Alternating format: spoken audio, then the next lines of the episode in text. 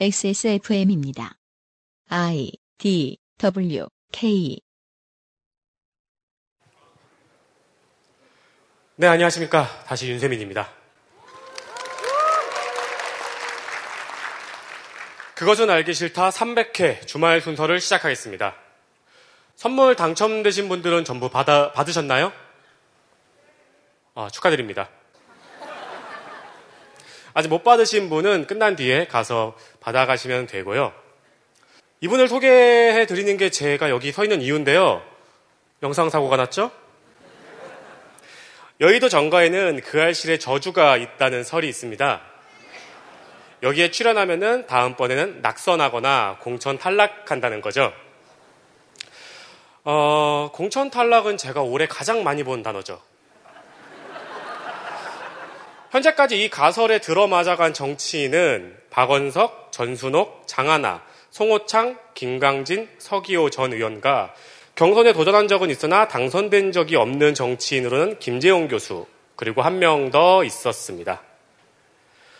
어, 보통 공천 탈락을 하거나 하면 그 다음 반응은 우리 모두가 알고 있죠. 분노, 억울, 항의, 탈당, 무소속, 낙선, 음주운전.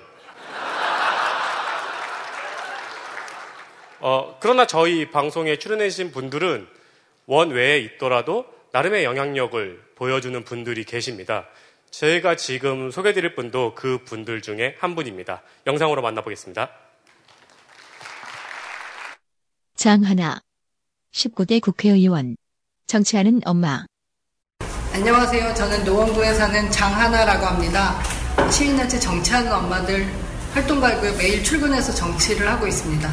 저희가 어떻게 비리 유치원 폭로하고 또 유치원 그 원장들이 가장 싫어하는 이런 엄마들이 되었는가 아, 조만간 그 알실에 출연해서 이야기 드리겠습니다. 아, 오늘 300회 특집 방송 너무 축하드리고 어, 장장 7년 동안 어, 그 알실 그 이끌어온 많은 분들 정말 대단하신 것 같습니다. 그럼 조만간 방송을 통해 인사드릴게요. 감사합니다. 오늘 즐거운 하루 되십시오. 네. 자하나 의원님 감사합니다. 잘 싸워 주십시오. 당선된 정치인은 미래를 고민할 겨를이 사실상 없습니다.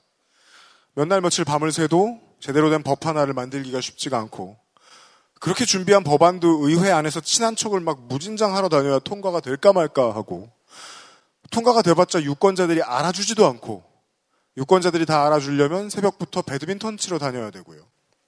원래 하기 싫었어도 쪽지 예산을 넣어서 자랑을 하면 표로 돌아오고요.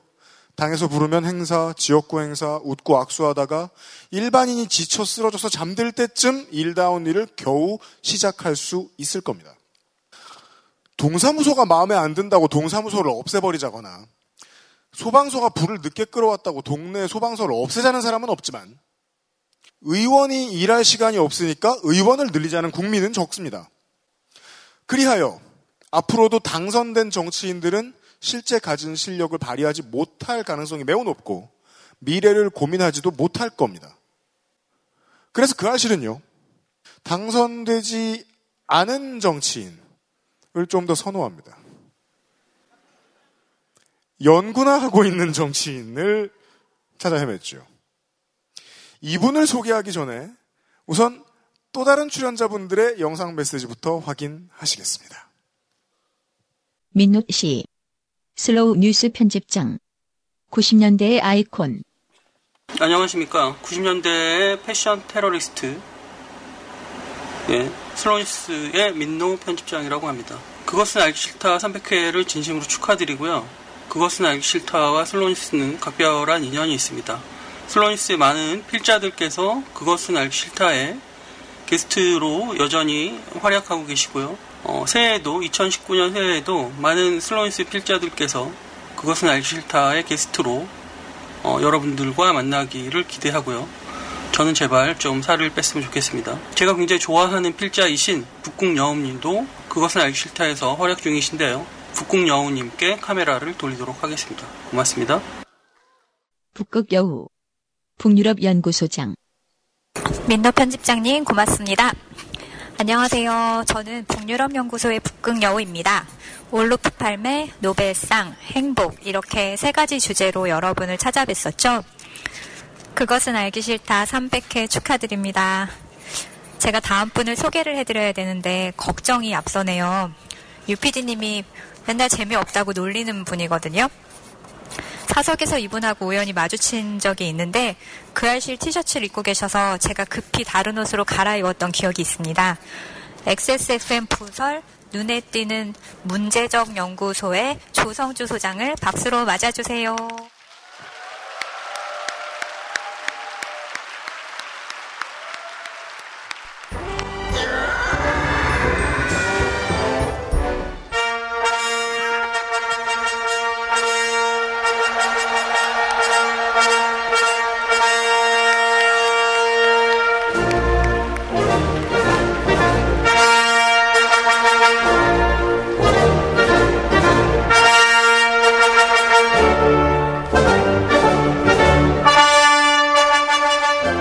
만들 땐 몰랐는데 실제로 꺼내놓으니까 음악 대박 망했죠. 조성주 소장입니다. 다시 한번 박수 부탁드립니다.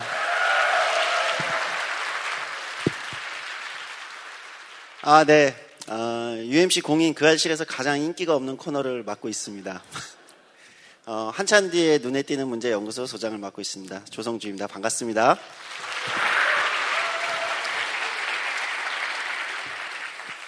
사실 뭐 방송을 들으시는 분들은 아시겠지만 이제 제가 그 구박을 많이 받고 있습니다. 지루하다, 재미없다, 뭐 어, 사실은 좀 상당히 지루하게 짝이 없는 민주주의 문제나 어, 아무리 이야기를 해도 명쾌한 답이 잘 나오지 않는 어, 노동 문제를 번갈아서 하다가 한 번씩 UMC의 눈빛이 아 다음번에는 날 이제 부르지 않겠구나 이런 생각이 들면 드라마나 영화를 잠깐 끼워 넣습니다. 그렇게 버티고 버티면서 이제 음, 상당히 그래도 오랜 기간을 생존하고 있습니다. 어, 그러다가 이제 가끔 저에게 이제 그 알실 청취자분들이 워낙 열정적이고 많다 보니까 저에게 이제 말을 걸어오시는 분들이 많아요. 근데 보통 이런 말을 걸어오시죠. 저 임종린 지회장 한번 만나게 해줄 수 있나요? 어. 그러면 제가 그러죠. 나도 못 만나봤어. 민주노총에 가서 물어봐. 어. 또는 그 농축산인 한번 만날 수 있을까요? 나도 못 만나봤어. 뭐 양계장에 가보시든지. 요즘에 뭐 비정규인 그분 혹시 만날 수 있나요? 알바 뛰고 있겠지. 왜 나한테 물어? 나도 못 만나봤어. 계속 제가 이제 이런 대답을 반복하게 돼요. 저도 못 만나봤거든요, 실제로는. 아, 물론 저에게 관심을 표하시는 분들도 있어요. 제가 헬스장에서 런닝머신을 뛰고 있으면. 막 다가오셔가지고 저 혹시 조성주 소장님 저 내가 제가 노동 문제를 좀 앓고 있는데요. 하면서 그런 분들은 이제 저에게 접근을 하시는데 대부분은 이제 혹시 그분 만나보셨냐. 그러니까 저도 못 만나봤기 때문에 제가 이제 지난 늦가을 방송하고 UMC에게 슬쩍 저 연말도 다가오는데 우리 출연진끼리 술이라도 한 잔 하는 자리가 없을까요? 이렇게 아, 진짜 만나보고 싶어가지고 저도 그렇게 얘기를 했는데 그 다음번 조금 시간이 지나니까 갑자기 공개 방송을 기획을 했다고 얘기가 좀 달라지는데 근데 그 다음에 만나니까 천석짜리 무슨 홀을 예약을 했다고 제가 그 순간 UMC를 빤히 쳐다봤습니다. 약간 미친 게 아닐까? 아니면은 사업을 접고 다시 힙합을 하려고 하나? 이제 그런 생각이 들었어요. 근데 사실 저한테도 엄청난 압박감이 몰려왔습니다. 사태가 이렇게까지 갈 줄은 몰랐는데. 그 제가 사실은 페이스북이나 이런 걸 SNS를 잘 안 잡으면 그 이후로 그 페이스북에 이제 그 알실 계정을 계속 검색을 하면서 표가 매진이 안 되면은 분명히 나에게 책임을 돌릴 것이다, 유엔씨가. 굉장히 떨리는 마음으로 이제 매번 확인을 했는데, 아, 표가 매진이 됐다는 얘기를 듣고, 아, 굉장히 제가 이제 다행스럽게, 다행스러운 마음으로 이 자리에 올 수 있게 되었습니다. 제가 그 알씨를 계속 출연하고 있는 이유는 있습니다. 제가 이제 뭐 제 상당히 지루하다는 평을 받는 제 어, 시사 아카데미 내는 걸 들으신 분들은 아시겠지만 제가 이렇게 센 얘기를 좋아하는 사람이 아닙니다. 세고 막 강한 얘기를 좋아하는 사람이 아니기 때문에 어, 주로 이제 제가 관심 가지는 것은 어떤 자기 컨텐츠가 자기 내용이 있는. 근데 저도 그알싫을 들으면서 아, 일본에 대해서 다시 생각하게 되고 어, 농축산업이나 어, 농업에 대해서 다시 생각하게 되고 이런 이제 저 스스로의 변화도 있었기 때문에 제 개인적으로 현재 한국의 공론장에서 가장 자기 주장과 자기 컨텐츠를 가지고 말을 하고 있는 즉 센 목소리들이 그냥 부화뇌동하는 것이 아니라 자기 이야기를 하고 있는 유일한 어, 공론장의 컨텐츠가 아닐까 이렇게 생각하면서 자부심을 갖고 출연을 하고 있습니다. 지금 앞에 이제 북극여우님이 저를 소개하면서도 뭐 문제적 연구소 뭐 이렇게 틀린 틀리게 발음하신 거 아시죠? 최근에 저는 원래 이제 회사에서 XSFM 회사에서 저를 눈에 띄지 않는 문제 연구소장이라고 불렀습니다. 그러다 제가 이제 새 정부의 바란다 정규직 하나, 최저임금 문제나 향후에 약간 이슈가 되는 거를 컨텐츠를 하다 보니까 갑자기 이제 어느 순간부터 이름을 바꾸더라고요. 한참 뒤에 눈에 띄는 문제 연구소장. 얍삽하다고 생각합니다.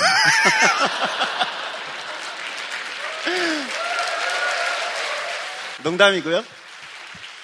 아, 제가 이제 말을 하느라고 까먹었네. 저에게 헬스장에서 이제 말을 거셨던 좋게 된 영화제 이 당사자분 조정의민 그 분도 지금 여기 방송에 와 계세요. 앞에 어디 앉아 계실. 어 저기 손 흔드시네요. 네. 네 몰랐는데 유료 관객이더라고요. 네. 어 사실 제가 그래서 요즘에 저에게 말을 걸어 오시는 분들을 만날 때마다 조금 섬짓 놀라기도 합니다. 아 이번엔 또 무슨 문제를 가지고 제가 어디까지 얘기를 해야 될까 어, 이런 생각을 하기도 합니다.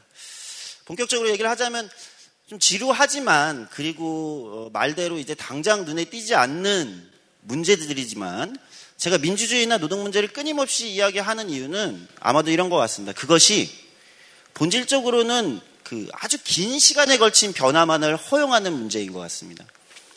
민주주의나 노동 문제라는 것은 단시간에 굉장히 많이 좋아진다든지 우리에게 굉장히 큰 효능감을 단시간에 가져오는 어, 그런 주제들은 아니에요. 굉장히 긴 시간에 걸쳐서 우리에게 상당한 참을성과 굉장히 많은 참을성을 요구하는 그런 문제라고 생각합니다. 그럼에도 불구하고 두 가지 문제가 정치와 경제에서 우리에게 가장 중요한 문제들이라고 생각하기 때문에 제가 끊임없이 그 문제들을 좀 다루고 있습니다. 사실 보통 학자들이나 학자들은 정답을 말하는 것을 좋아합니다. 어, 그리고 SNS 상에서 화려한 글발을 어, 뭐 뽐내시는 분들은 수많은 어떤 정치 경제적 문제에 대해서 어, 굉장히 합리적이고 논리적인 어떤 추론 과정을 통해서 사건의 배경을 이야기하는 것을 굉장히 좋아합니다. 그러나 사실 저는 그 민주주의나 노동의 문제가 그런 합리성과 추론, 어, 논리적인 어떤 추론의 과정에 있다고 생각하는 사람은 아닙니다. 제가 이제 그 제 방송에서도 자주 말씀을 드리지만 우리는 신이 아니다. 우리는 또 아주 논리적인 기계도 아니다. 사실 여기 앉아 계신 분들이나 저나 역시 우리는 편견과 선입견, 음침한 욕망과 남들이 인정하지 않지만 속에는 우월감과 열등감을 갖고 평범하게 살아가고 있는 시민들입니다. 그런 사람들이 수천만 명에 모여가지고 이루는 사회에서 우리는 같이 살아가고 있습니다. 사실 민주주의라는 것은 제가 지금 언급한 이 논리적이지도 못하고 합리적이지도 못하지만 현실적으로 우리한테 존재하는 우리의 불완전함 그것을 전제로 그 위에서 작동하는 정치 체제이고 노동 문제 역시 저는 본질적으로 마찬가지라고 생각합니다.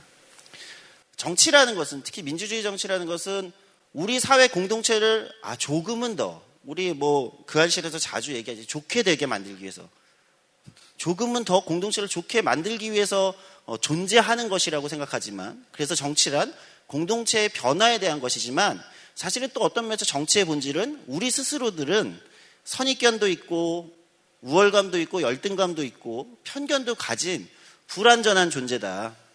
그래서 우리 스스로들은 그런 것들이 결코 변하지 않는 우리 내면에 있다. 이것을 인정하는 위해서 작동한다고 생각합니다. 사실 굉장히 모순적인 거죠. 변화를 공동체를 더 좋게 우리 삶을 더 좋게 변화하기 위해서 사실은 어떤 걸 성찰해야 되냐? 무엇이 변화하지 않는 것인가? 우리 인간 사회에 인간은 무엇을 변화시키지 못하고 있는가? 욕망, 권력욕, 선입견, 편견. 어느 시대, 어느 공간, 어떤 곳에든 우리는 일정 정도의 불안정성이 있다. 변화하지 않는.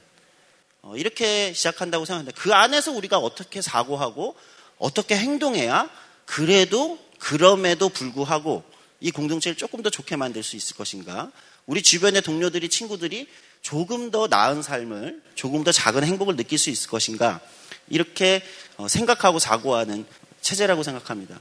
그런 면에서는 굉장히 모순과 역설의 아름다움을 우리가 느끼는 게 굉장히 중요하다고 생각하거든요. 그래서 사실 민주주의를 안에서 민주주의 정치 안에서 노동 문제나 민주주의 정치가 조금 더 좋아져 좋아지길 바라는 사람들의 저는 마음과 태도가 하나가 중요하다고 생각합니다. 어떤 마음을 가져야 되냐? 이게 굉장히 모순적인 마음을 가져야 된다고 생각해요. 그걸 굳이 억지로 말을 붙이자면 저는 아마도 비관적 낙관주의라는 말이 아닐까. 이게 말이 안 되는 얘기예요. 비관적 낙관주의. 저는 이런 마음을 좀 가져야 된다고 생각해요. 어떤 걸까요? 앞에, 근데 어렵지 않습니다. 앞에 출연자들이 이미 다 말씀을 해주셨어요. 어떤 말씀을 해주셨냐면 대부분 출연자들이 공통적으로 언급한 상황이 있습니다. 뭐라고 얘기했죠? 망했다. 나는 망했다. 어. 그러니까 비록 망했지만, 망했지만 그럼에도 불구하고 조금의 변화가 가능하다. 어, 사실 앞에 출연자분들도 그런 말씀을 해주셨거든요.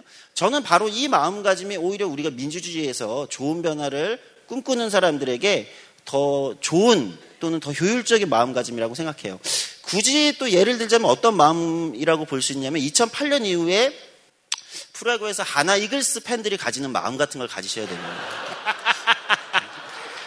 내년에 우리가 우승할 거야. 2008년 이후에 10년 동안 하나, 하나 팬들이, 제가 하나 팬이거든요. 하나 팬들이 예, 하나 팬들이 2008년 이후에 아, 내년에 우리가 코리안 시리즈 우승 가지 이런 얘기 공개적으로 절대 하지 못해요. 마음속으로도 그런 걸 품지 않았을 겁니다. 또는 아 우리 이제 뭐 새 감독 왔으니까 내년에 4강 고고 이런 거 생각하지 않아요. 예. 하나 팬들은 그런 절대 허황된 생각을 갖지 않습니다. 또 하나 중요한 게 있어요. 그렇다고 하나 팬들이 지난 10년 동안 한국 야구 다 망해라. 어? 아니면 뭐 이런 얘기를 또 마음을 가지는 않아요. 이 정도 가지는 거야. 뭐냐면 우리가 내년에 우승은 못해도 올해보다 조금은 나아질 수 있을 거야. 열심히 하면은 아 4강은 못 갈 것 같은데 5위 정도는 할 수 있을 거야. 그렇게 계속 하다 보면 언젠가는 우리도 4강 플레이오프 한번 가볼 수 있죠. 이런 정도 마음. 10년 동안. 근데 그 10년 동안 하나 성적을 제가 봤어요. 어, 순위가 어떻게 되면 5886 588-6699-678. 어, 그러니까 희망이 없다는 얘기죠. 근데 2018년에 하나가 3위를 했습니다.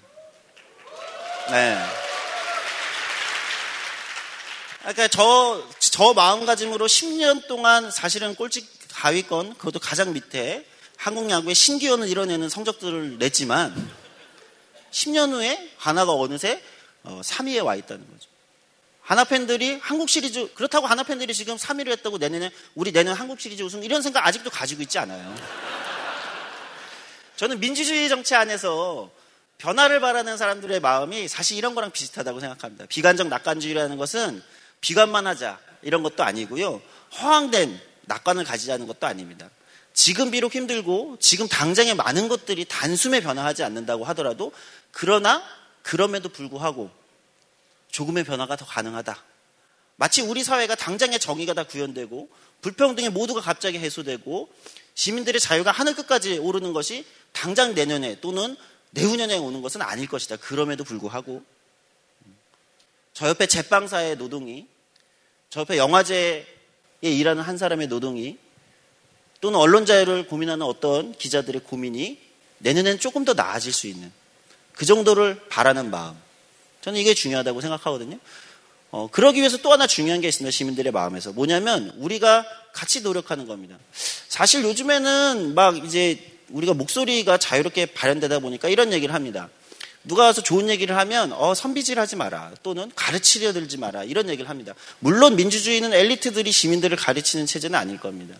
그럼에도 불구하고 민주주의는 시민들이 시민들에게 서로에게 가르치고 서로에게 배우는 겁니다.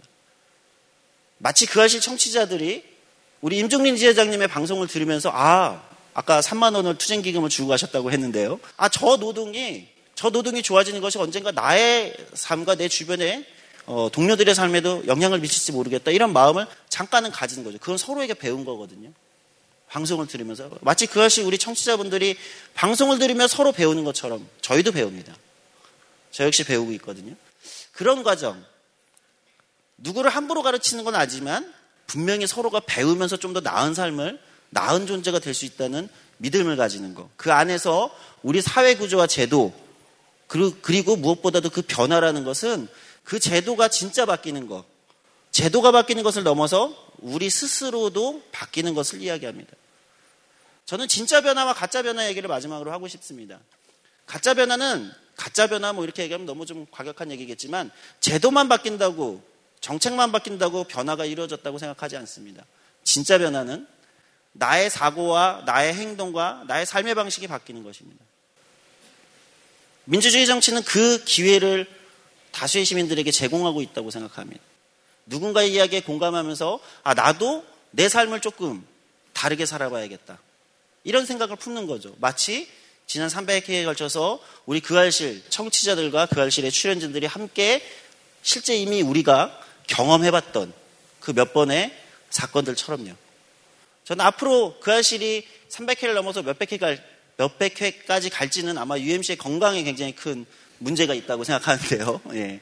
어쨌든 어, 저는 앞으로도 우리가 그런 경험들을 같이 작지만 큰 경험들을 해가면서 어, 우리가 이 민주주의 안에서 조금 더 나은 공동체 그리고 그 안에서 우리 스스로도 더 성숙한 존재로 성장하는 공통의 경험을 해봤으면 합니다. 네, 제 이야기는 여기까지입니다.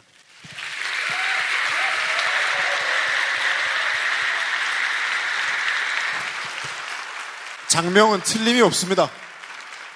XSFM 부설 한참 뒤에 눈에 띄는 문제 연구소의 조성주 소장의 15분이었습니다.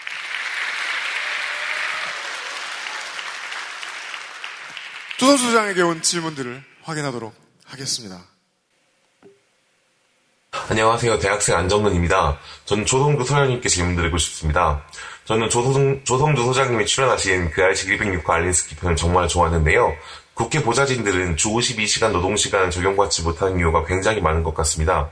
그들에게 물어보니 더 많은 시민들을 위해서 더 좋은 일을 할 수 있으면 조금 노동권이 경시돼도 괜찮은 게 아니냐고 대답합니다. 정말로 더 좋은 세상이라는 목적을 위해서 국회 내 보좌진들의 노동권이 경시된다는 수단을 사용해도 될지에 대한 소장님의 견해가 궁금합니다. 네, 사실 그 굉장히 그 그냥 좀 가벼운 질문처럼 들리지만 굉장히 또 어떻게 보면 굉장히 심각하게 생각해 볼 문제입니다.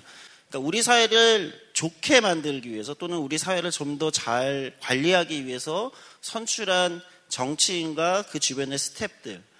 근데 정작 그들의 노동권, 사회를 좋게 만드는 사람들의 노동권은 어때야 되는가? 라는 고민을 사실 우리 사회는 그렇게 많이 깊이 해보지 못했어요.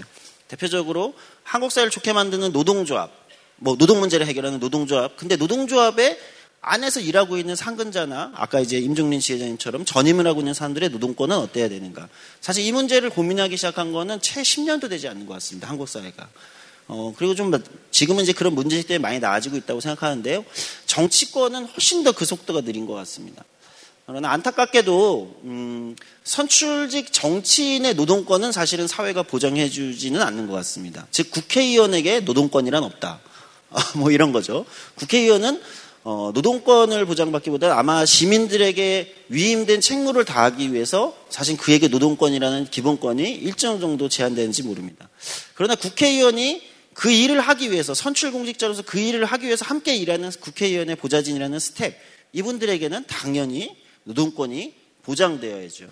그러나 아마 우리 정치권에서 지금 국회만 하더라도 300명의 국회의원이 있으니까 국회 보좌진이 약 2,700명이 있습니다. 근데 그 2,700명의 노동권에 대해서 사실 우리 정치는 그렇게 고민을 깊게 해보진 못했어요. 아마 이제 그 고민을 같이 해야 되는 시기가 된 것 같습니다. 어, 300명의 국회의원에게 우리가 노동권을 보장할 수는 없을 거지만 2,700명의 그 국회의원을 도와서 함께 일하는 보좌진들의 노동권은 반드시 어, 보장되어야 되는 것이라고 저는 생각하고 있습니다. 네. 네. 질문해주신 안정근 씨는 23살이라고 스스로를 소개하셨고 앞으로 뭐 인생 행로에 따라서 국회 보좌진이 될 수도 있고 정치인이 되실 수도 있는데요. 그 휴식은 어, 확보하려는 노력도 중요한데요. 확보를 해야만 반드시 해야만 하는 이유도 중요합니다. 어, 안정근 씨한테 퍼펙트 25에서 제공하는 플레이스테이션 4 프로 1테라 를 보내드리도록 하겠습니다. 두 번째 질문입니다. 안녕하세요. 그것은 알기 싫다 애청자 최민국입니다. 조성주 소장님의 방송 너무 잘 듣고 있습니다. 저는 AI 엔지니어를 지금 현재 현업에 종사하고 있는 AI 개발자입니다. 제가 생각하는 미래에는 인간의 가치를 정의하는 노동이라는 부분이 AI로 인해서 크게 번역을 겪을, 겪을 것이라고 생각을 하는데요. 어, 인간의 가치를 노동이란 부분을 배제한다면 무엇으로 디파인 해야 되는지 어떤 가치를 중심으로 사람들이 정치적으로 연대를 해야 할 것인지 그것이 궁금합니다. 미안 토리야. 네, 방송 잘 듣고 있습니다. 감사합니다. 근데 진짜 어려운 주제인 것 같습니다. 저도 AI라는 거에 대해서 저는 이제 기술에 굉장히 좀 취약한 사람이거든요. 제가 엑셀 같은 것도 거의 신뢰하지 않아요. 엑셀 프로그램 같은 거. 제가 그 과거에 이제 청년유년 노동조합 할 때도 그렇고 국회 보좌진 생활을 할 때도 그렇고 엑셀을 전혀 쓰지 않고 일을 했습니다. 어, 한글 프로그램을 띄우고 거의 표를 만든 다음에 계산기를 올려놓고 이렇게 굉장히 구시대적인 사람인데요. 근데 어쨌든 AI 문제를 제가 좀 진지하게 고민한 건 사실은 이세돌과 알파고의 그 바둑을 보면서였어요. 정말 저는 정말 충격을 먹었습니다. 그래서 절대 이럴 리가 없다. 인간이 AI에게 지다니 막 이러면서 근데 이제 고민을 해보면 분명히 그 AI나 뭐 사실 인터넷이 출현할 때도 마찬가지고요. 스마트폰이나 뭐 이런 게 출현했을 때도 마찬가지겠죠. AI는 아마 그보다 더 큰 충격으로 우리 사회의 노동의 여러 가지를 변화시킬 거라고 저는 생각하고 있습니다. 그런데 또 이렇게 생각해 볼 수도 있어요. 음, 어, 제가 청년 유년을 처음 했을 때 이제 우리가 아, 여기 비정규인님도 앞에 얘기하셨지만 우리가 알바라고 얘기하는 아르바이트 이것을 우리 노동계에서는 노동이라고 인정하지 않았었습니다. 그게 왜 노동이야? 이게 노동운동 하시는 분들도 그렇게 얘기하셨어요. 알바가 왜 아르바이트가 왜 노동이야? 그거는 사회 경험이지. 그러니까 사실 아르바이트란 단어가 노동의 그 어원을 갖고 있음에도 불구하고 사회적으로 수용되지 않는 거죠. 음, 노동으로. 제가 이제 그 제 방송에서도 얘기했지만 그러니까 노동자의 개념도 사실은 굉장히 좁았던 거죠. 그 산업화 시대. 그러면은 산업화 시대가 만약에 AI로 조금 더 다른 어떤 사회, 산업 사회가 좀 더 변화한다면 저는 노동의 가치가 줄어드는 것이 아니라 아마 노동의 개념이 더 확장되어 가는 영역이 필요하다고 생각합니다. 그것은 누가 자연스럽게 주는 것이냐 우리가 의식적으로 정의 내려야 된다고 생각해요. 아, 이제는 이것도 노동이야. 이것도 노동의 가치, 노동의 영역으로 포괄해야 돼. 그러니까 이 사람들도 노동자야. 이렇게 점점 더 많은 노동이 다가오는 걸 수도 있다. AI 이후에 우리가 우리가 지금까지 노동이라고 생각하지 못했던 것들이 아마 노동이라고 새롭게 인입되는 어, 이런 순간들도 올 수 있다. 사실은 그것은 더 많은 고민과 연구를 해봐야겠죠. 음, 그렇게 되지 않을까 이렇게 생각하고 정치에서도 뭐 그런 거죠. AI가 정치적 판단이나 이런 것들을 다 자료 조사를 해가지고 뭐 법률가들이나 변호사 시장에 굉장히 큰 영향을 미친다고 하잖아요. 그럼 정치에서도 그렇지 않을까 이렇게 생각하는데 아마 정치라는 영역은 AI가 대체하기에는 좀 먼 영역이 아닐까. 그건 제가 앞서 그 강의에서도 말씀드렸지만 정치의 본질은 합리성에 있지 않거든요. 어, 합리성이라는 건 비합리성, 어, 인간이 가질 수밖에 없는 비합리성, 욕망, 뭐 예를 들면 이런 것들, 편견 이런 속에서 정치의 역할이 훨씬 더 잘 발현되는 거기 때문에 오히려 정치의 영역은 좀 더 커지지 않을까. 어, 뭐 이런 저는 개인적인 생각을 갖고 있습니다. 어, 아마도 AI 또는 그런 기계가 우리에게 어떤 것을 어, 영향을 줄 것인가 이 고민을 하다가 문득 그런 생각이 드는데 사실 앞에 얘기 말씀드렸던 것처럼 저한테 사람들이 만나서 꼭 이분의 실체에 대해서 많이 물어본 분들이 있어요. 뒤에 계신 이제 네티즌 몇 호라는 분. 기계냐? AI냐? 인간 맞아요? 뭐 이런, 이런 질문에서부터 저 역시 궁금했습니다. 아직 실체를 확인하지 못하고 있는데요. 어, 뭐 어쨌든 얘기가 좀 딴 데로 샜는데 그런 것처럼 저는 아마도 AI 이후에 우리는 노동이나 정치에 대해서 훨씬 더 풍부한 상상력을 가지고 고민해야 되는 시기가 오지 않을까 이런 생각을 하고 있습니다. 예, 이상입니다. 네. 한참 뒤에 눈에 띄는 문제연구소의 조성주 소장 시간이었습니다. 안녕히 가십시오. XSFM입니다. 건강기능식품 광고입니다. 어이, 오늘 퇴근하고 집에 가면 뭐하냐? 이렇게 피곤한데 밤에 집에 가면 자야지. 요즘 가뜩이나 면역력도 떨어져가지고 내가 지금 야왕 데이 어, 그 무슨 야왕 나이트 체내 흡수율을 높인 농축 홍삼 야왕 데이 어? 평산 네이처? 맛있다 소리까지. 맛있다 색상까지. 향기까지.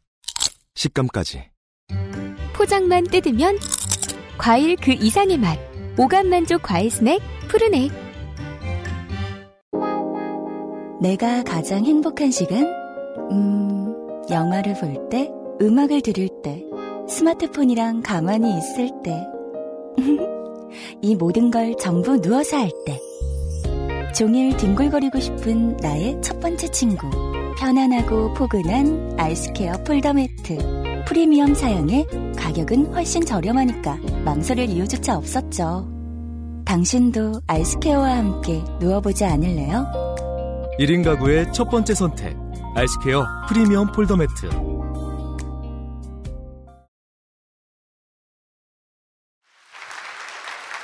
에디터 나와주십시오. 네, 안녕하십니까. 다시 객석의 윤세민입니다. 그걸 말씀하시고 가면 제가 뭘 해요?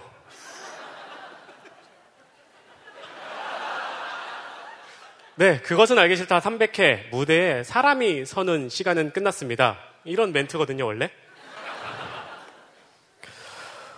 어, 이 게스트는 여러분 모두가 아실 겁니다. 저희 방송에 출연하는 게스트 중에서 드물게 코러스를 가지고 계시죠. 아직 게스트가 남았다는 사실이 밝혀졌을 때 일본 사회는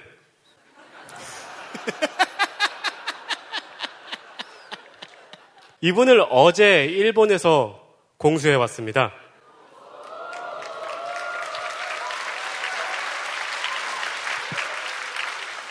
그러는 동안 배터리가 나가가지고 배터리를 좀 충전하고 있었고요. 그리고 그알싫에는 푸일 동맹 같은 게 있습니다. 여름만 되면은 인조인간이 나타나고 그리고 또 같이 pairing 되는 분이 계시죠. 영상으로 소개해 드리겠습니다. 홍수라, 석사, 안녕하세요. 그아실 청취자 여러분. 저는 프랑스에서 인사드리는 홍소라입니다. 홍석사라고도 하죠.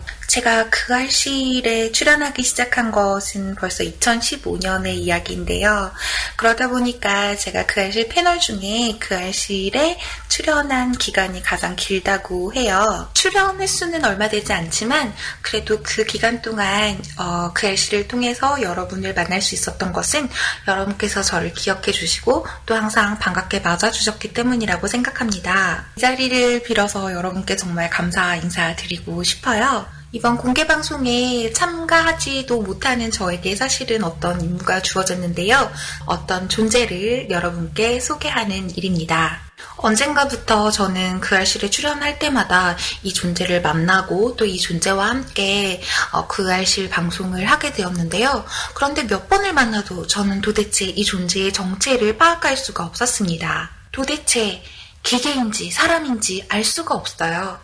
어, 이 시간 오늘 같은 공간에 여러분과 함께 자리를 하게 될 텐데 아마도 여러분께서도 끝까지 모르실 것 같아요. 여러분께서도 실물을 보지는 못하실 것 같거든요. 하지만 그 존재가 여러분과 함께 같은 시간을 보내기 위해서 먼 곳에서부터 날아왔다고 합니다. 무려 어제 새벽에 날아서 도착한 네티즌 300호를 반갑게 맞아주시면 감사하겠습니다.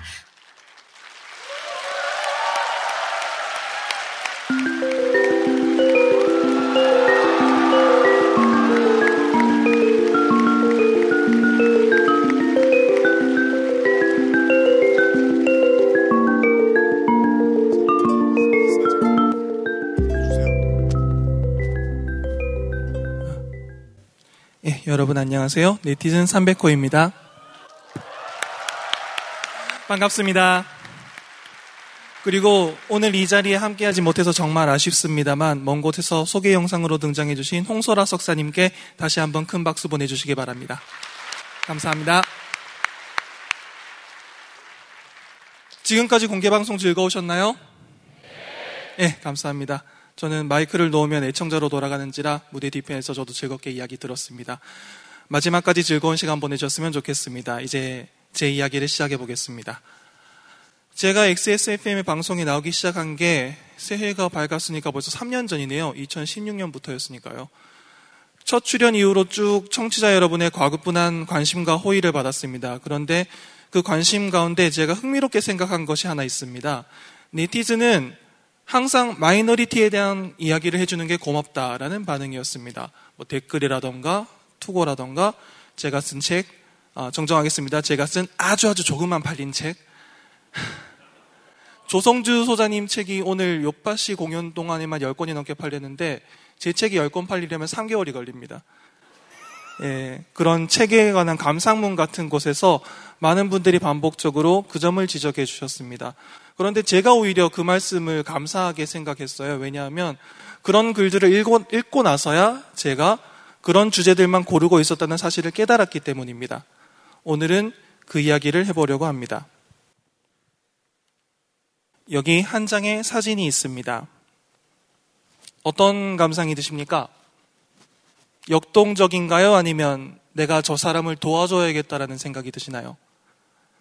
팟캐스트로 방송을 듣고 계실 청취자 여러분께 설명을 드리면 저와 무대에 계신 분들과 그리고 관객 여러분들은 지금 한 장애인 운동선수가 의족을 착용하고 질주하는 사진을 함께 보고 있습니다.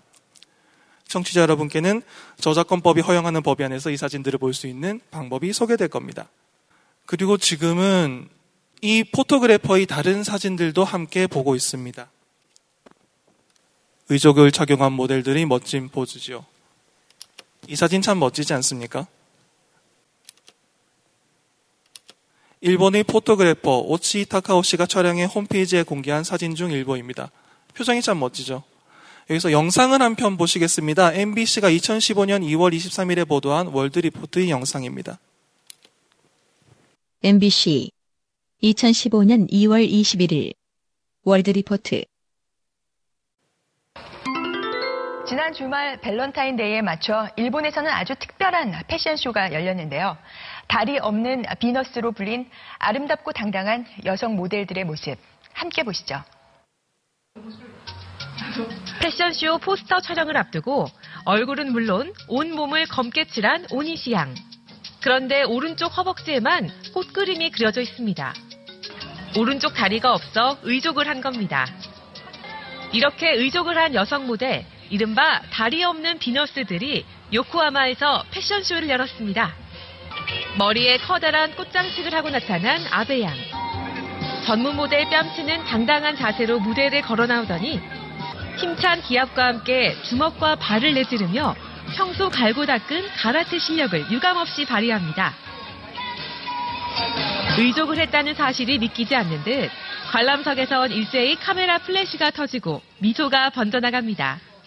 そうですね全然こういうなんか服を着たりこんな奇抜なお化粧をして人前に出ることもないのですごいいい機会です 분홍색 교복을 입은 후지이 양은 귀여운 여학생으로 변신해 무대로 나섰습니다. 오른쪽 허벅지부터 다리가 없어 걸음걸이는 좀 불편하지만 여학생다운 발랄함과 환한 웃음은 모든 걸 잊게 만듭니다. 撮られてる自分も嬉しかったけどやっぱりなんだろうもっとその人にもなんか何を伝えられたかって分かんないですけどなんか 의족 스프린터인 무라카미 양은 표범 복장을 입고 나와 무대를 내달리는 퍼포먼스를 선보였습니다. 전문적인 패션 모델은 아니지만 모두를 집중시키는 이들의 매력에 관람객들은 푹 빠졌습니다. 今まであんまり接したことはなかったんですけど、なんかそういう面では、あの、ちょっと明るいイメージというかね、なんかそういう感じになりました。 다리 없는 비너스들은 이번 패션쇼를 위해 자신에게 맞는 의족을 맞추고 워킹 연습을 하는 등 철저하게 준비했습니다. まあ、一番はあの義足っていうものがあの非常にかわいそうっていうイメージっていうものではないっていうものをあのこうかっこいいものであったり 이번에 모델로 참여한 아베 양은 평창 장애인 동계올림픽에 무라카미 양은 브라질 장애인 올림픽에 참여해 남다른 운동 실력도 뽐낼 예정입니다. 예, 영상 마지막에도 나온 이야기입니다만 사실 이 의족 패션쇼 혹은 이 사진 같은 작업들은 장애인 스포츠, 특히 패럴림픽과 큰 연관이 있습니다. 아까 말씀드린 의족 모델을 기용한 파격적인 사진들을 찍는 포토그래퍼 오치타카오 씨는 사실 2000년부터 장애인 스포츠를 주로 촬영하는 스포츠 포토그래퍼이기도 하거든요. 그는 원래 이런 사진을 찍던 사람입니다. 휠체어 농구죠. 굉장히 멋진 사진이죠, 이거. 예, 동계올림픽의 사진입니다. 그리고 여기서 조금 아쉬운 이야기를 할 수밖에 없네요. 지난해 한국에서도 아주 큰 스포츠 이벤트가 성공리에 막을 내렸죠. 평창 동계올림픽 패럴림픽이었는데 한국 방송사들이 보도 방향성에 대해서 이런 비판 기사가 있었습니다. 보이시겠지만 개최국인 한국의 지상사, 지상파 3사는 패럴림픽 기간 내에 대략 18시간 정도를 대회 중계에 할애했습니다. 일본의 NHK는 어땠을까요? 62시간을 썼습니다. 이건 변명의 여지가 좀 없죠. 부디 한국이 다음 스포츠 이벤트를 유치할 때는 한국의 방송사들이 언론으로서 좀 더 이런 부분에 대해서 자각을 해주길 바랍니다. 의족 패션쇼의 계기가 되었다고 할 수 있는 의족을 사용한 장애인 운동 선수들을 촬영한 오치다카오 씨의 이런 사진들이 주목을 받았을 때 일본 사회는 어떻게 되었을까요? 네, 사인이 안 맞았죠? 다시 한번 해보겠습니다. 어, 장애인 운동 선수들을 촬영한 오치타카오 씨 사진들과 예술 활동이 주목을 받았을 때 일본 사회는 예, 큰 충격을 받았습니다.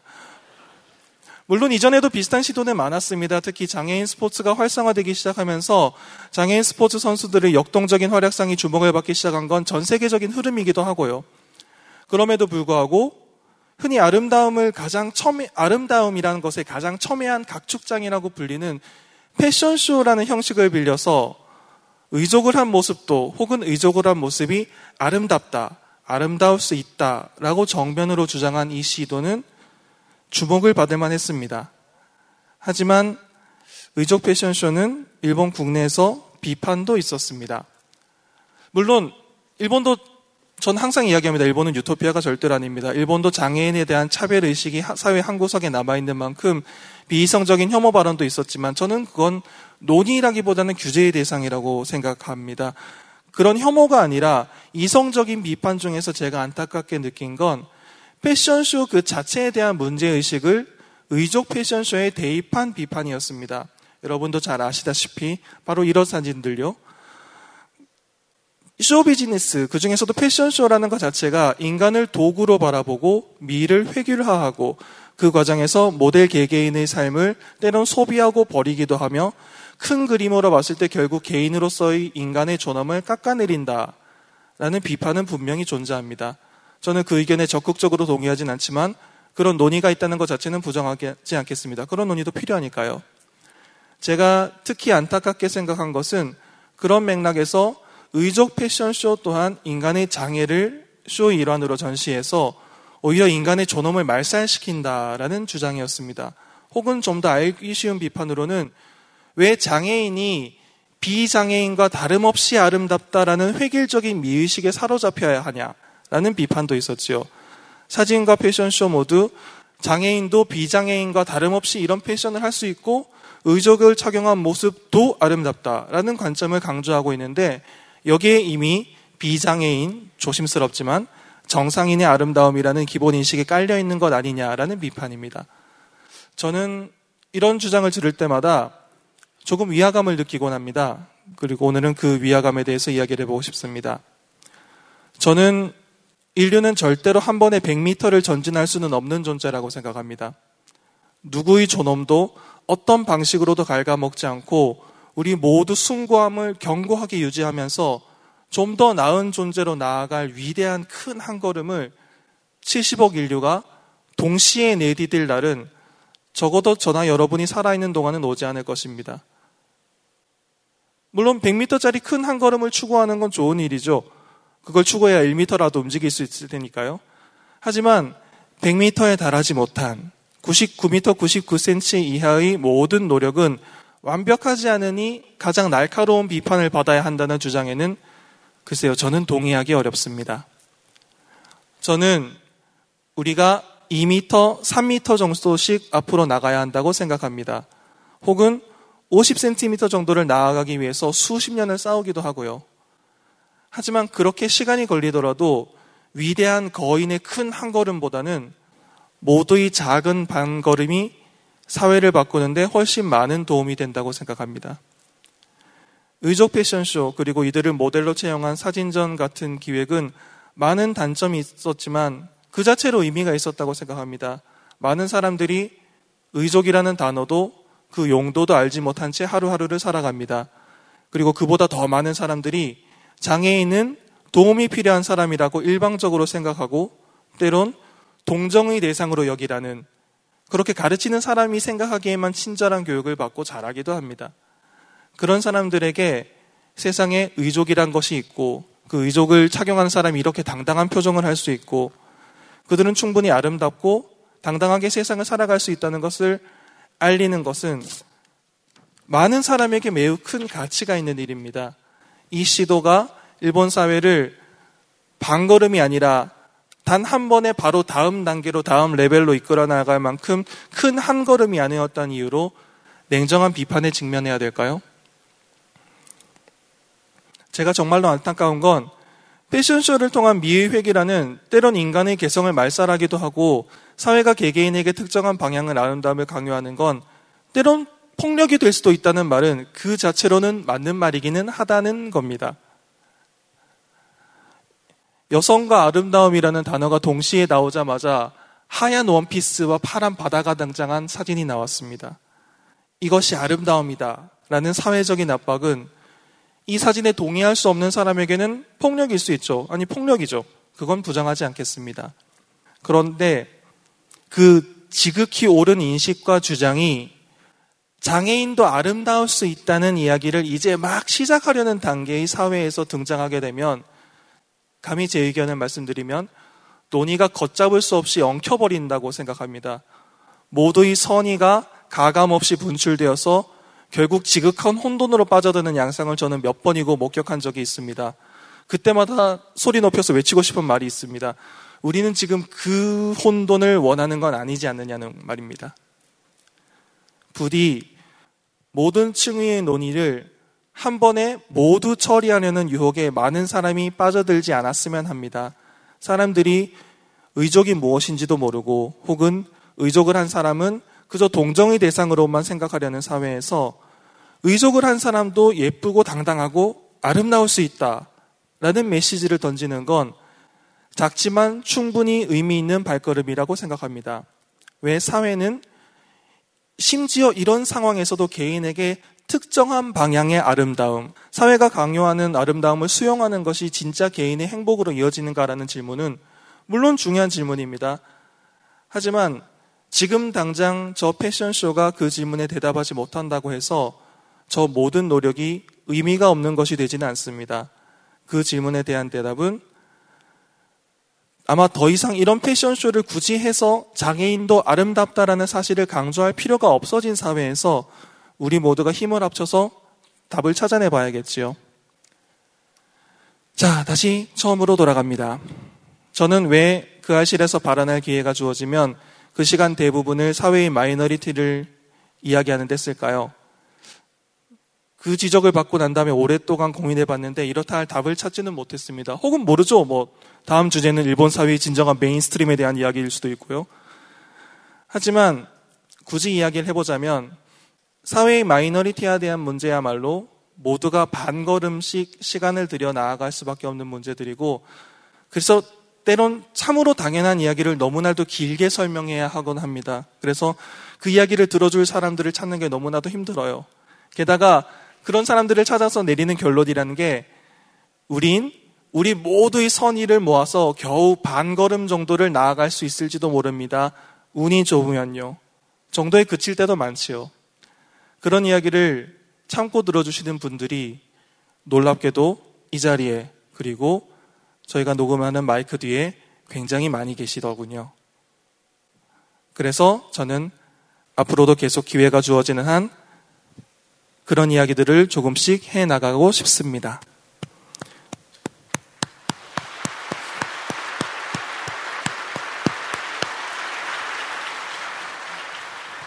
세상은 못 바꾸는 시간 15분 동안의 제 이야기 재미있게 들으셨나요? 예, 녹화 방송일 땐 재미있게 들으셨는지 모르겠습니다 라고 맺고 나는데 라이브는 이게 좋네요. 여러분이 즐거우셨다니 저도 기쁩니다. 경청해 주셔서 감사했습니다. 여러분 모두 뜻깊은 한 해 보내시길 빕니다. 감사합니다. 네. 이쪽도 질문이 많이 왔겠죠. 예를 들면 어, 강형신 씨라는 분이 길고양이와 반려동물에 대한 질문을 해주시면서 어, 일본의 고양이들은 큰 충격에 빠졌나요? 라고 물어보셨고 일본은 왜 이렇게 노벨상 수상자가 많으냐? 아, 일본에서는 연구자에 대한 보상과 지원책이 대체 얼마나 활성화되어 있는 거냐? 또 이렇게 되기까지 일본은 어떤 사건을 겪었고 그 사건을 계기로 큰 충격에 빠졌냐고 물어오신 정문준 씨. 어, 일본의 예능은 성희롱이 난무하는데 왜 일본이 큰 충격에 빠지지 않느냐고 물어보신 어, 이병환 씨 등등이 계셨는데요. 어, 그 중에 네 분을 추렸습니다. 짧게 정리를 해보죠. 첫 번째 질문입니다. 안녕하세요. 아, 저는 그 일본에 살고 있는 일본인 천취자 그 켄지라고 합니다. 그 아무래도 제가 일본인인 관계로 그 네티즌님 방송을 열심히 주의 깊게 잘 듣곤 하는데 아 그걸 들을 때마다 일본에서 30년 넘게 살고 있는 저도 몰랐던 사실에 대해서 꿰뚫고 계시니까 정말 깜짝 놀라곤 합니다. 외국 사람이 이렇게 어떻게 이렇게 잘 알 수 있나 정말 신기할 따름입니다. 평소에 네티즌님께서 어디서 어떤 공부를 하고 계시는 분이신지, 뭘 하고 계신 분이신지, 정말 사람 많은지, 사람 많이라면 진짜 인조인간이면 그 어떤 인공지능을 탑재하고 계시는지 그런 것들이 정말 궁금합니다.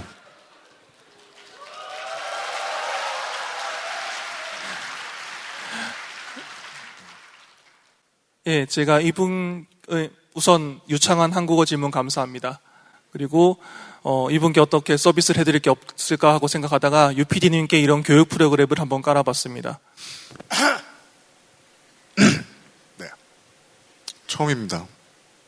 어, 요시쿠니 겐지 이상 어, 알았다 후쿠메다 지키우조노 리스나노 미나상 어, 기이때 구레때 이츠모 아리가 도고자이마스 평생 해본 일본어에 4배쯤 했습니다. 이럴 기회를 주신 요시쿠니 켄지 씨께 제가 제공하는 어, 블루투스 기계식 키보드를 선물로 보내드리겠는데요. 독특한 점은 이 키보드가 일제라는 겁니다.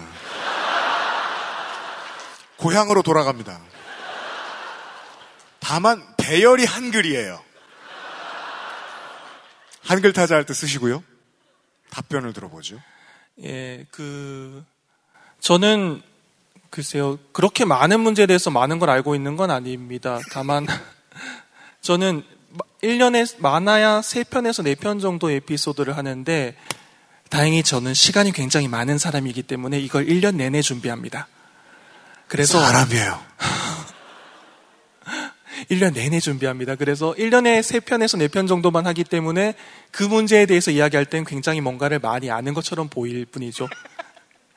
그 덕분이라고 생각합니다. 감사합니다. 네. 다음 질문 확인해 보실까요? 안녕하세요. 나르라고 합니다. 저는 네티즌님의 얘기를 들으면서 다른 이야기들보다도 유독 감정적인 몰입이 잘 됐던 것 같아요. 화가 나기도 했고 답답하기도 했고 여러 가지 이야기들이 있었는데요. 네티즌님이 이야기를 들려주시면서 물론 인조인간이라 감정을 못 느끼실지도 모르겠지만 가장 뭐 화가 났다든지 답답했다든지 감정적인 이입이 가장 컸던 에피소드를 이유와 함께 듣고 싶습니다. 네. 방송은 기계가 하고 청취는 고양이가 하고 있죠. 전혀 이상하지 않아요. 이분께는 어, 고양이 집사용 티셔츠를 보내드리도록 하겠고요. 네. 답변해 주실까요? 예, 제가 했던 이야기들 중에서 음, 아무래도 토치기 친부살인 사건이 가장 방송을 준비하면서도 힘들었고 녹음하면서도 힘들었고 다시 들으면서 저도 힘들었던 것 같습니다.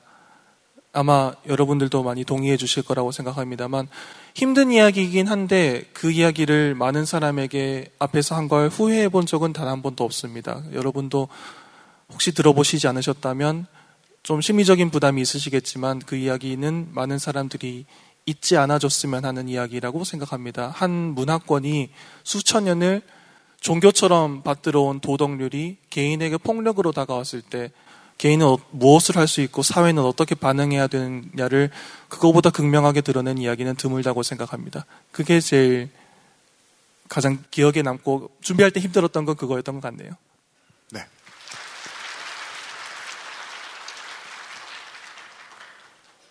팬덤에 얽힌 질문들이 상당히 많았습니다. 추리느라 힘들었습니다. 딱 하나만 뽑았어요. 안녕하세요. 평소 그 알씨를 즐겨 듣지만 특히 네티즌님 기묘한 이야기는 떴다 하면 믿고 듣는 애청자입니다.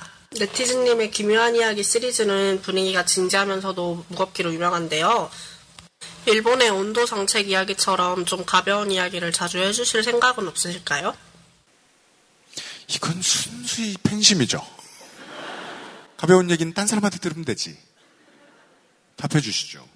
예, 저도 그 원고를 쓸 때는 항상 진지해야지, 항상 무거워져라고 생각하는 건 아닙니다. 그런데 제 개인적인 룰이 하나 있어요. 그 제가 소개하는 이야기 안에서 사람이 사망했을 경우에는 그날 방송은 그렇게 가벼운 분위기로 진행하고 싶지는 않다라는 게 제 개인적인 규칙입니다. 왜냐하면 제가 유가족 여러분들께 허가를 받고 원고를 쓰는 게 아니기 때문에 누군가의 죽음을 다룰 때는 예의를 차려야 된다라는 게 있어요. 문제는 제가 원고를 쓰면 보통 한 명 이상 죽어요.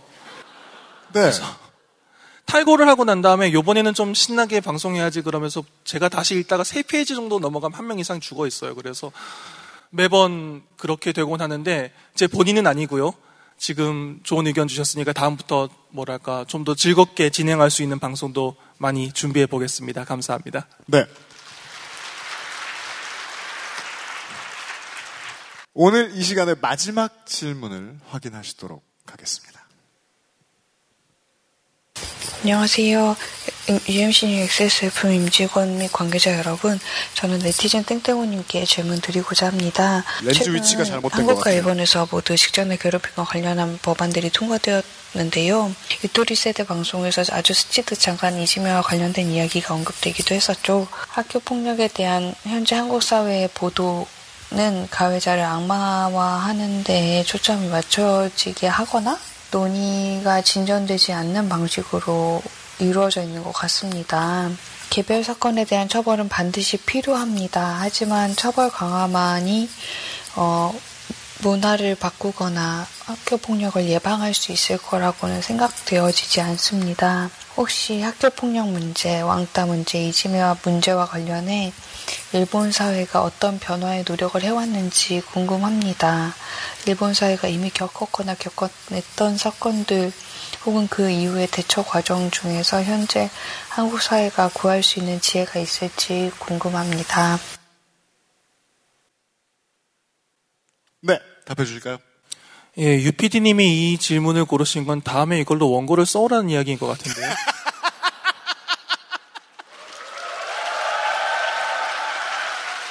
저 되게 투명한가 봐요. 파악 되게 빨리 당합니다. 예, 질문 감사드립니다.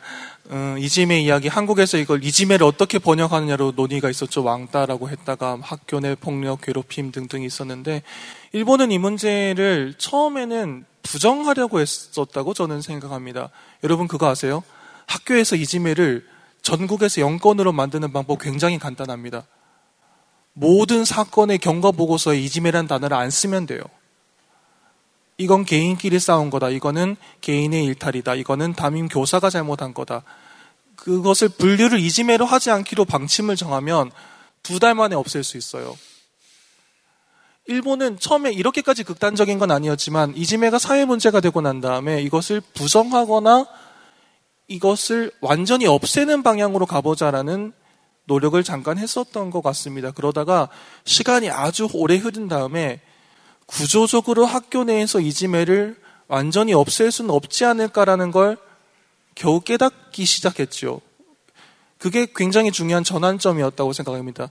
학교에서 이지매가 사라지지 않는다는 걸 전제로 하고 그럼 이걸 어떻게 가해 학생을 어떻게 지도해 나갈 것인가 피해 학생을 어떻게 보호해 나갈 것인가 학교라는 곳이 결국 교사들이나 어른들이 생각하는 것 같은 공간이 아니라 학생들 사이에서 서열이 있고 약육강식이 있고 거기 안에 정글 같은 사회의 규칙이 있다면 그걸 부정하지 않고 이것을 어떻게 좀 더 나은 상황으로 바꿔나갈 수 있는가를 고민하는데 시간이 꽤 오래 걸렸습니다. 아마 그런 이야기들을 듣고 싶으신 것 같은데 그 유피디님이 유도하신 거는 원고를 써란 이야기인 것 같으니까 그건 다음 에피소드에서 언제 한번 길게 알겠습니다. 말씀을 드리도록 하겠습니다.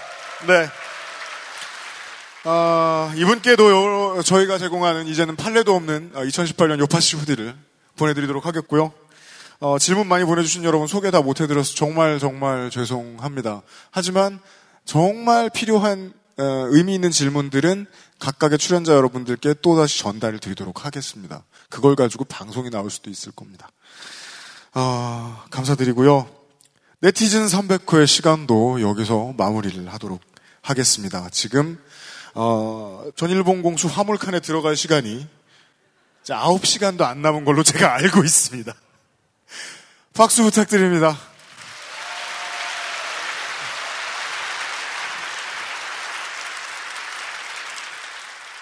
네.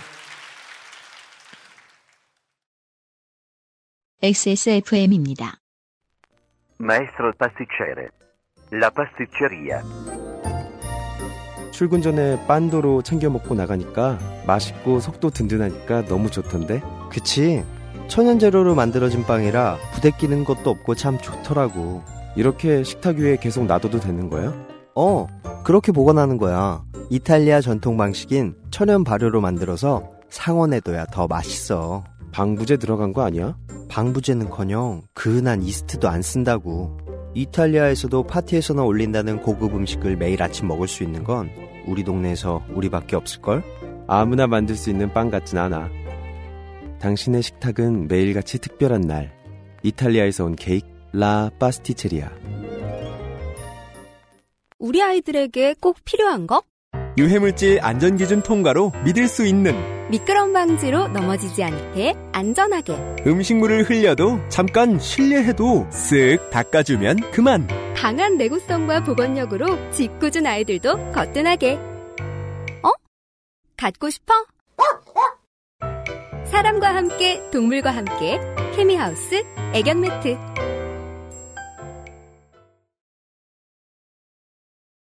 예, 감사합니다. 네. 네. 4시간을 했네요. 네. 사실 뭐, 요 중에 상당히 많은 분들이 알고 계시죠? 저는 지금 8시간. 여기까지가. 잠시만요. 늘 이런 식이죠.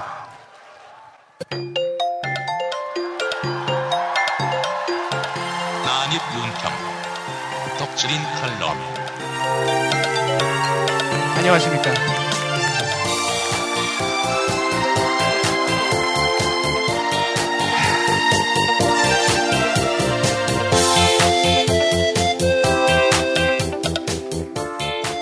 지금 제 표정이 썩어 있고 자세가 삐딱해도 한 번만 봐주십시오. 이 사람은 즉 사장은 최고참 게스트인 저를 제일 마지막에 배치해서 원고를 15분에서 한 10분 정도를 준비 분량을 준비했는데 5분으로 줄이랍니다. 멸시하고 괄시하고 등한시합니다. 줄여보죠. 한국에 거주하는 게스트분들 대부분이 한 달에 한 번 정도 나와서 2, 3회 정도의 방송을 하십니다. 저는 한 달에 한 회 정도 하지요. 대충 그렇게 루틴이 잡힌 후에 녹음이 한 번 끝나면 제가 근심에 빠집니다. 이분들한테 다음엔 어떤 얘기를 들려드려야 되지? 그래서 그때부터 또 공부를 합니다. 원고가 끝났으니까 다음 원고를 준비해야죠. 취재는 보통 마음대로 안 될 때가 더 많습니다. 제보를 바란다 하면은 제보가 하나도 안 들어옵니다. 취재를 하겠다고 찾아가면 만나주지 않습니다. XSF면 어디냐고 말합니다. 슈퍼히어로에 관련된 것은 더더욱 힘듭니다. 토르 라그나로크가 개봉했을 때 너무 크게 고민했습니다. 토르 가지고 대체 무슨 얘기를 하지? 왜냐면 시사에 관련된 결론이 하나는 있어야 한다는 알 수 없는 불문율이 있었기 때문입니다. 크리스마스 이야기는 그에 대한 저의 반기였습니다.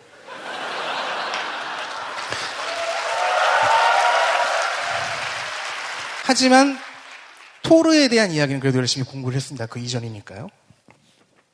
북유럽 신화를 막 열심히 공부하다가 유럽에 정확히는 지중해 세계에 재미있는 종교가 있다는 걸 발견했습니다.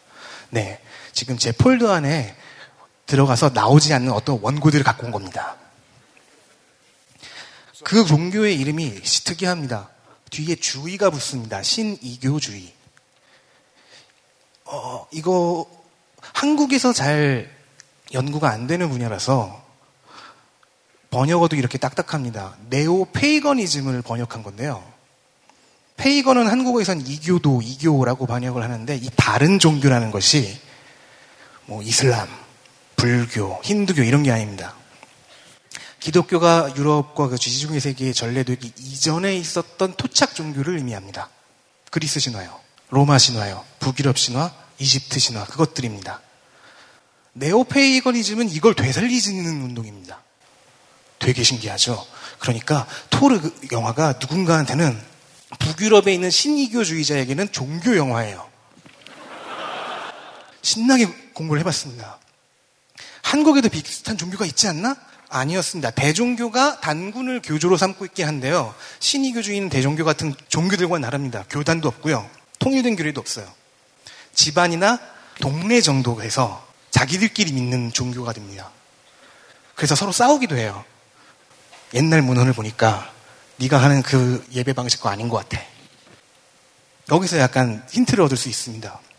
신이교주의를 믿으시는 어, 교도분들은 민족주의에 깊이 뿌리 박, 그, 사로잡혀 있습니다.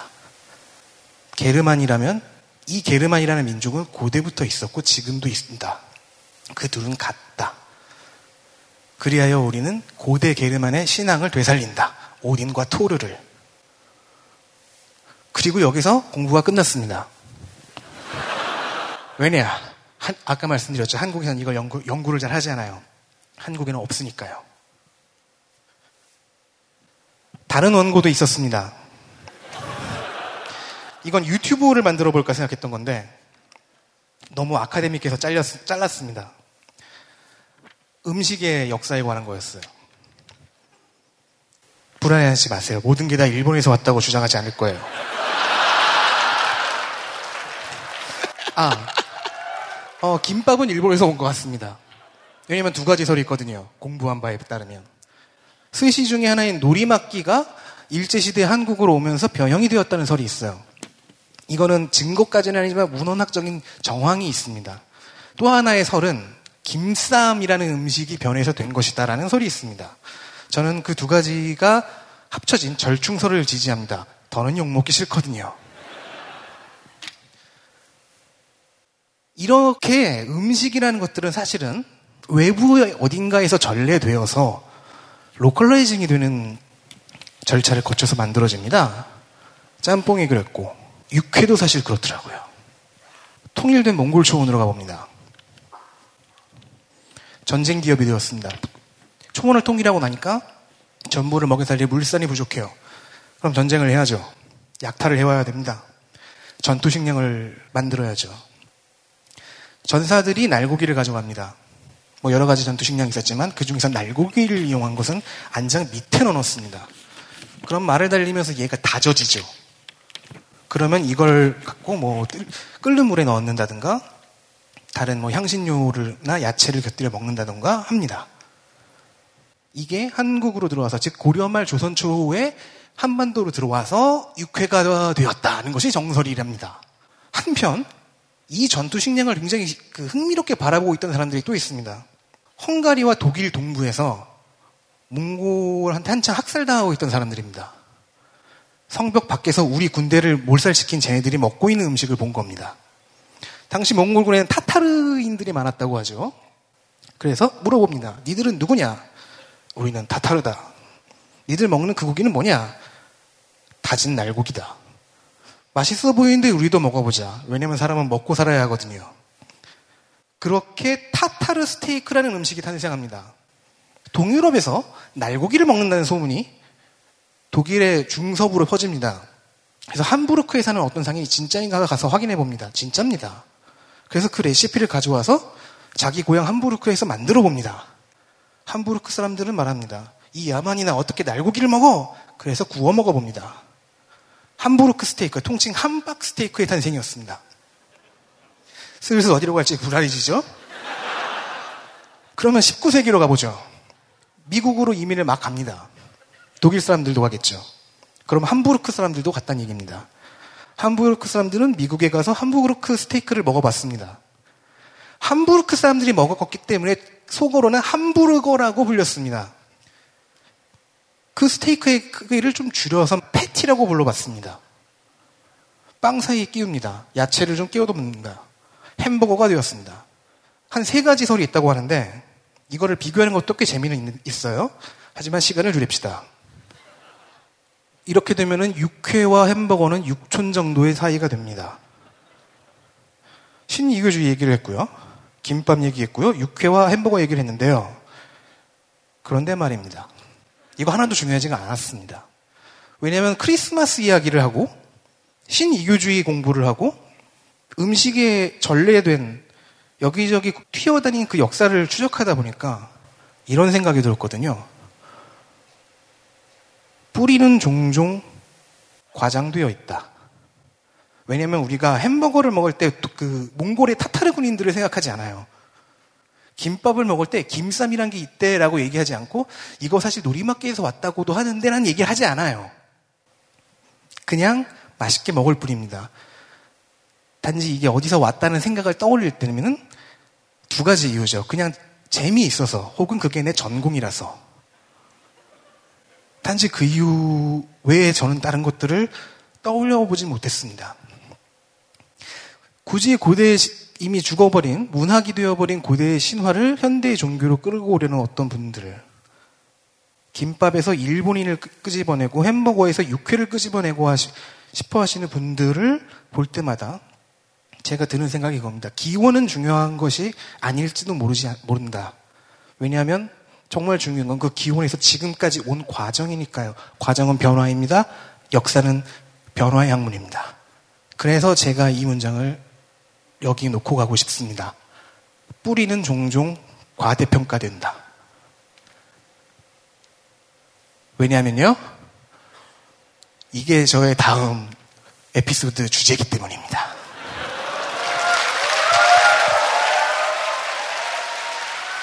오늘 많은 게스트분들이 여러분들에게 감사하는 이야기를 전해드렸습니다. 우리가 변화한 이야기, 우리가 변화할 이야기. 그래서 저는 계속해서 그냥 다, 른 이야기들을 발굴해서 여러분들께 갖고 가겠습니다. 그동안 들어주셔서 감사했고, 앞으로 들어주실 것이라서 감사합니다. 여기까지였습니다. 네.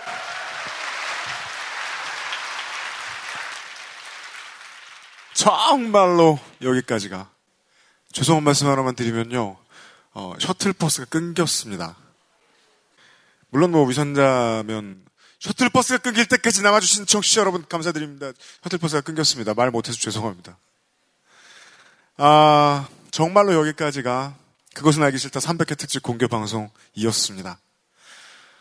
이맘때 가장 추운 핀란드부터 한참 더운 뉴질랜드의 마오리베이까지 그리고 이곳 영하의 서울 양재동까지 와주신, 들어주신, 그리고 사연 보내주신 모든 청취자 여러분께 다시 한번 감사드립니다.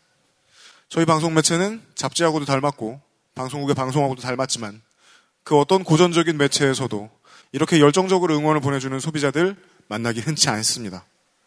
여러분을 동력으로 다음 주에도 열심히 움직이겠습니다. 그리고요, 어, 2년은 너무 긴데 조만간 한번 더 하죠.